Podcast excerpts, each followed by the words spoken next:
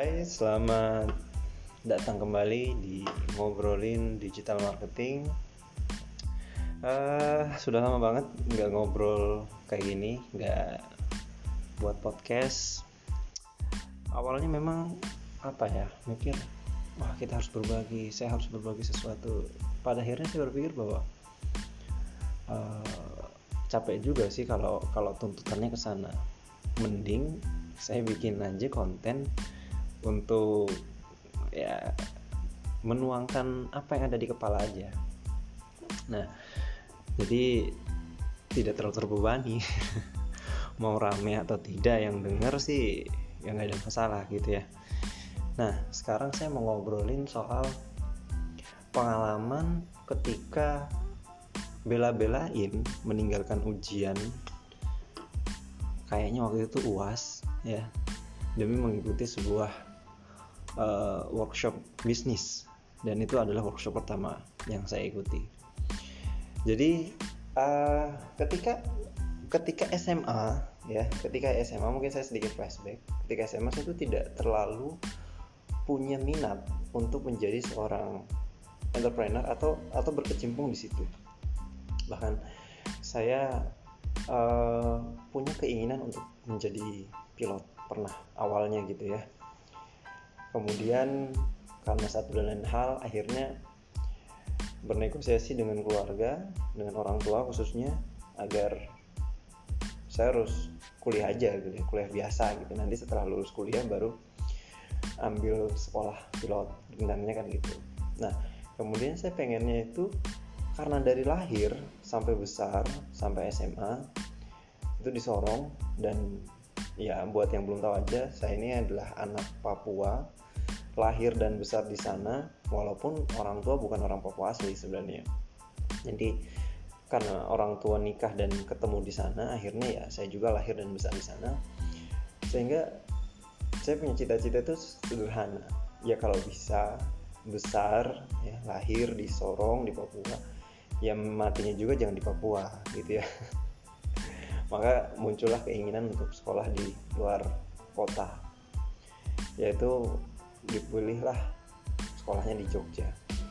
Nah ketika saya sekolah di Jogja maka secara tidak sadar saya pun mulai menemukan lingkungan yang saya suka gitu.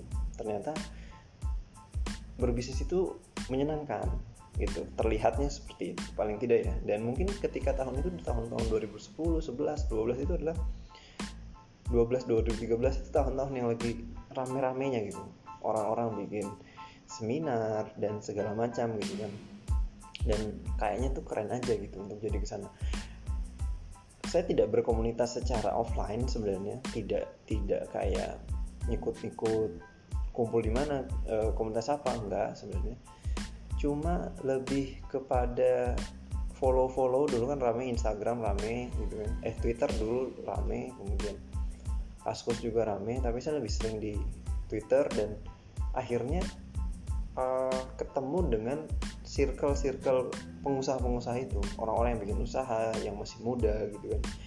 Dan sering kan lihat cerita kayak 19 tahun udah begini 20 tahun udah begini gitu. Sehingga punya punya juga dong keinginan untuk itu dan pada satu waktu ada workshop yang diselenggarakan oleh orang yang memang secara emosional itu kita nggak saya nggak kenal dia sebenarnya. Tapi di Twitter itu dia punya follower yang cukup banyak dan dia membangun engagementnya itu cukup bagus gitu. Jadi kalau misalnya uh, kalian yang mungkin aktif di Twitter sejak 2012 ya 2011 itu kan lagi rame-ramenya tuh.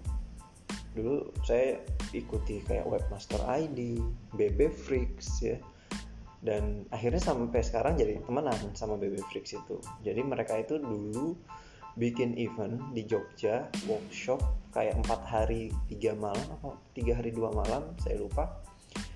Dan itu budgetnya lumayan sekitar 4 juta kalau nggak salah ya 4 juta. Dan saya juga tidak punya bisnis tidak punya pengalaman. Jadi murni hanya kayak ah saya pengen coba gitu. Kalau ikut workshop tuh gimana sih rasanya gitu kan? Dan begitu saya ngomong ke orang tua karena dulu belum punya duit sendiri orang tua tuh sangat setuju gitu sangat mendukung gitu. Bahkan saya tahu orang tua saya itu bukan orang tua yang kaya bahkan hanya seorang PNS dan saya bilang pak ini biayanya tuh 4 juta gitu. Dan kebetulan waktu itu masih ada lagi ada promo lagi gitu kan. Sebenarnya ketika saya belajar marketing sih akhirnya saya tahu bahwa itu adalah pola atau atau trik-trik lah. Walaupun memang ya memang polanya seperti itu dalam artian ada early bird gitu kan ada harga normal dan lain sebagainya. Artinya ketika itu harganya itu masih murah gitu. Berapa? 3 juta sekian memang yakin mau ikut? Iya. Ya udah kalau yakin. Dibayarin gitu. Akhirnya dibayarin sama orang tua. Nah dan yang jadi masalah adalah saya lupa kalau misalnya di tanggal itu ada ujian. Jadi ada ujian. Jadi acaranya tuh kalau nggak salah mulainya hari Sabtu. Oh dua hari. Dua hari satu malam. Ya dua hari satu malam. Jadi acaranya itu Sabtu dan Minggu. Jadi Sabtunya itu itu udah mulai kumpul gitu kan sekitar jam 11 eh enggak. Jam sekitar jam 10 jam 10 itu udah kumpul. Jadi udah kayak ada pembukaan-pembukaan kayak gitu kan. Nah sedangkan di hari Sabtu itu saya ada ujian. Saya ingat banget ujiannya itu tapi cuma satu mata kuliah. Dan ujiannya itu jam berapa ya? Jam 9 atau setengah 9 intinya kalau misalnya saya selesai dengan waktu yang intinya kalau uh, waktu ujiannya itu selesai itu pas dengan waktu mulainya ya kan? Sedangkan uh, jarak antara kampus ke te tempat eventnya itu itu mungkin sekitar berapa ya? 40 menit ada. 30 sampai 40 menit. Karena kampus saya itu di Jogja di Sleman di Condong Catur uh, acaranya itu saya masih ingat banget di hotel salah satu hotel di daerah 0km jadi dari 0km maju sedikit ke arah barat. Kalau orang Jogja kan ngerti ya barat utara gitu. Ke arah barat mungkin sekitar 100 200 meter atau 300 meter di dekat parkiran bis. Nah pokoknya sekitar situlah. Jadi OTW-nya tuh sekitar 30 menit. Akhirnya karena wah ini saya nggak bisa nggak boleh telat akhirnya ujiannya saya ngasal nah kebetulan itu bukan ujian yang sebenarnya bukan mata kuliah yang gimana ya bukan yang yang semua mata kuliah penting saya pastikan itu. Saya nggak mau salah ngomong. Tapi itu bukan uh, mata kuliah yang wajib-wajib banget lah ya wajib sih. Tapi nggak tahu lah. Pokoknya intinya tuh namanya mata kuliahnya kalau saya nggak salah itu uh, etika profesi. Eh, iya kalau nggak salah. Etika profesi. Pokoknya intinya di dalam di dalam mata kuliah itu ngajarin tentang gimana sih kalau bersikap ketika kita kerja gitu ya. Penampilan kemudian etika ketika dengan atasan wawancara kayak kayak, kayak gitulah. Ya kurang lebih kayak gitu jadi itu esai soalnya esai dan yang menariknya adalah uh, setiap pengawas itu diberikan amanah tambahan selain mengawasi tentunya yaitu mencatat atau memberikan poin terhadap si mahasiswa tersebut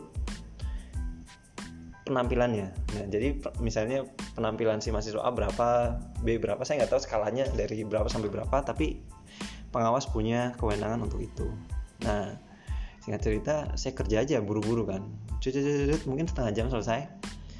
Terus saya keluar dan saya ke tempat workshop padahal workshopnya itu nginep hanya pakai hanya dengan baju yang menempel di badan dan kayaknya ada selembar baju di tas. Dan udah langsung saya menuju ke lokasi ke TKP sampai sana eh, saya ketemu dengan orang-orang yang intinya mungkin sefrekuensi lah ya. Orang-orang yang sefrekuensi. Terus awal-awal tuh ya kenapa terlambat dan sebagainya sebagainya gitu kan. Ya lagi kuliah bla bla bla gitu.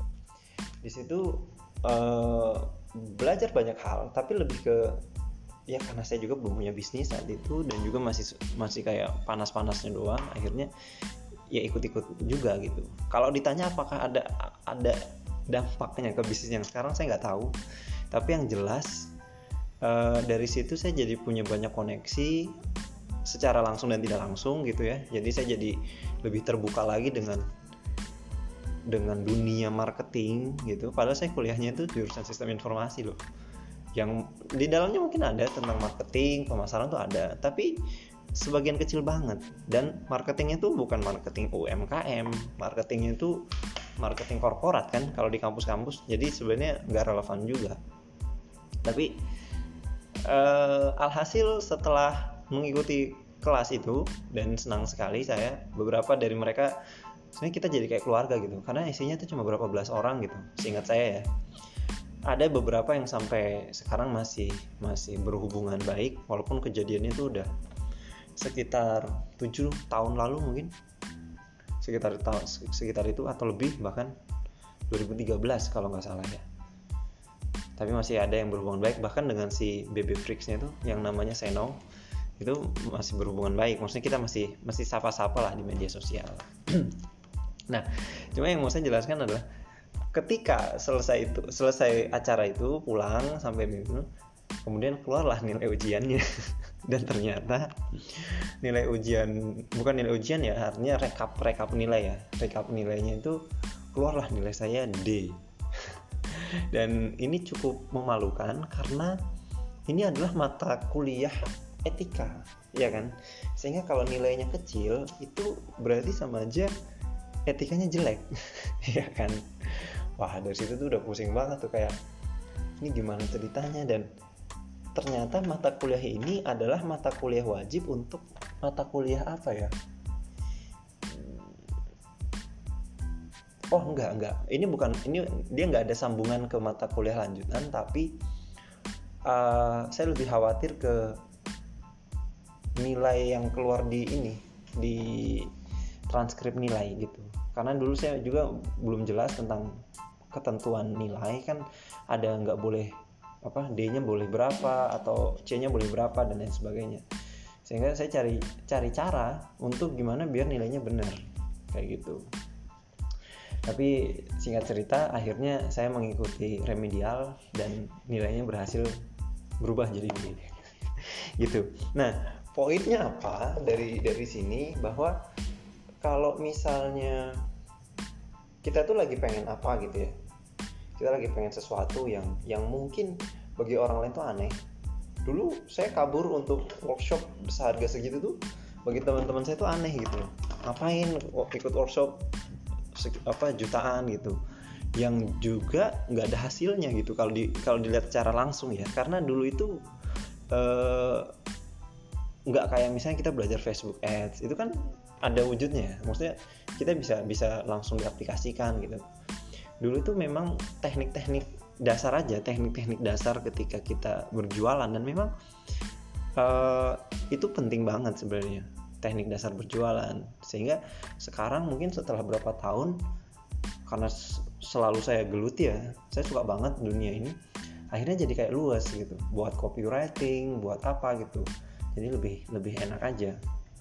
Nah jadi balik lagi ke poinnya. Poinnya adalah kalau misalnya kamu ketemu sebuah momen di mana kayak kayaknya ini saya tuh suka deh sama hal ini. Kayaknya saya tuh uh, uh, cocok deh di sini. Atau yang kita sering sebut dengan passion ya kejar aja gitu.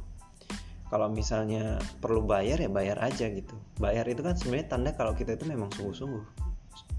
Punya punya keseriusan punya keinginan yang besar gitu kan kalau kalau untuk bayar aja kita nggak willing nggak bersedia sebenarnya berarti kan kita nggak niat-niat banget kan?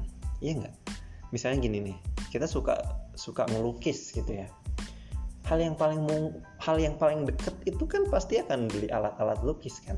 Kanvas cat air kemudian apa namanya uh, puasnya dan lain sebagainya. Itu kan hal yang paling dekat dan itu kan keluar duit juga gitu. Jadi kalau misalnya ah saya suka saya tuh orangnya suka lukis gitu. Tapi kita nggak nggak punya nggak punya bukti untuk kesukaan itu kan ya gimana gitu. Susah gitu. Dan momentum itu kadang nggak nggak akan datang dua kali gitu. mungkin kalau saya nggak ikut kelas itu saya nggak akan semakin minat gitu di dunia ini walaupun mungkin pada akhirnya saya bukan yang yang uh, pengusaha-pengusahanya bangetnya gitu ya. Nanti saya akan jelaskan di di konten-konten yang berikutnya mungkin ya tentang sebenarnya kita sebaiknya jadi pengusaha atau karyawan gitu. Tapi intinya uh, saya mau bilang kalau kita sudah tahu atau kita merasa kayaknya saya sukanya di sini kejar aja ikuti aja dalemin aja. Perkara ada atau enggak ada uangnya percayalah pasti akan ada. Kalau misalnya kita serius ya. Sekarang coba deh lihat aja profesi apa atau pekerjaan apa yang tidak di, tidak ada duitnya. Kita suka burung nih. Kita piara burung. Atau misalnya kita suka burung kita ngerti banget tentang burung-burung kriteria burung kontes dan burung yang pasti menang bisa jadi duit juga kan. Entah jadi juri entah jadi orang konsultan gitu kan. Entah apa pun. Kita suka perikanan ikan ikan gitu ikan hias gitu bisa jadi duit juga kan. Kita jualan alat alat aquascape atau kita jualan ikan hiasnya atau kita jualan cara budidaya dan lain sebagainya. Bisa jadi duit juga. Jadi apa pun yang kita sukai kejar aja dalamin aja. Karena kalau kita tekuni pasti bisa jadi duit kalau belum bisa jadi duit nah mungkin ada yang salah apakah marketnya kekecilan atau eksekusinya kita yang salah. Nah, mungkin nanti di konten-konten berikutnya kita akan bahas. Nah, sekarang sampai di sini dulu. Sampai jumpa.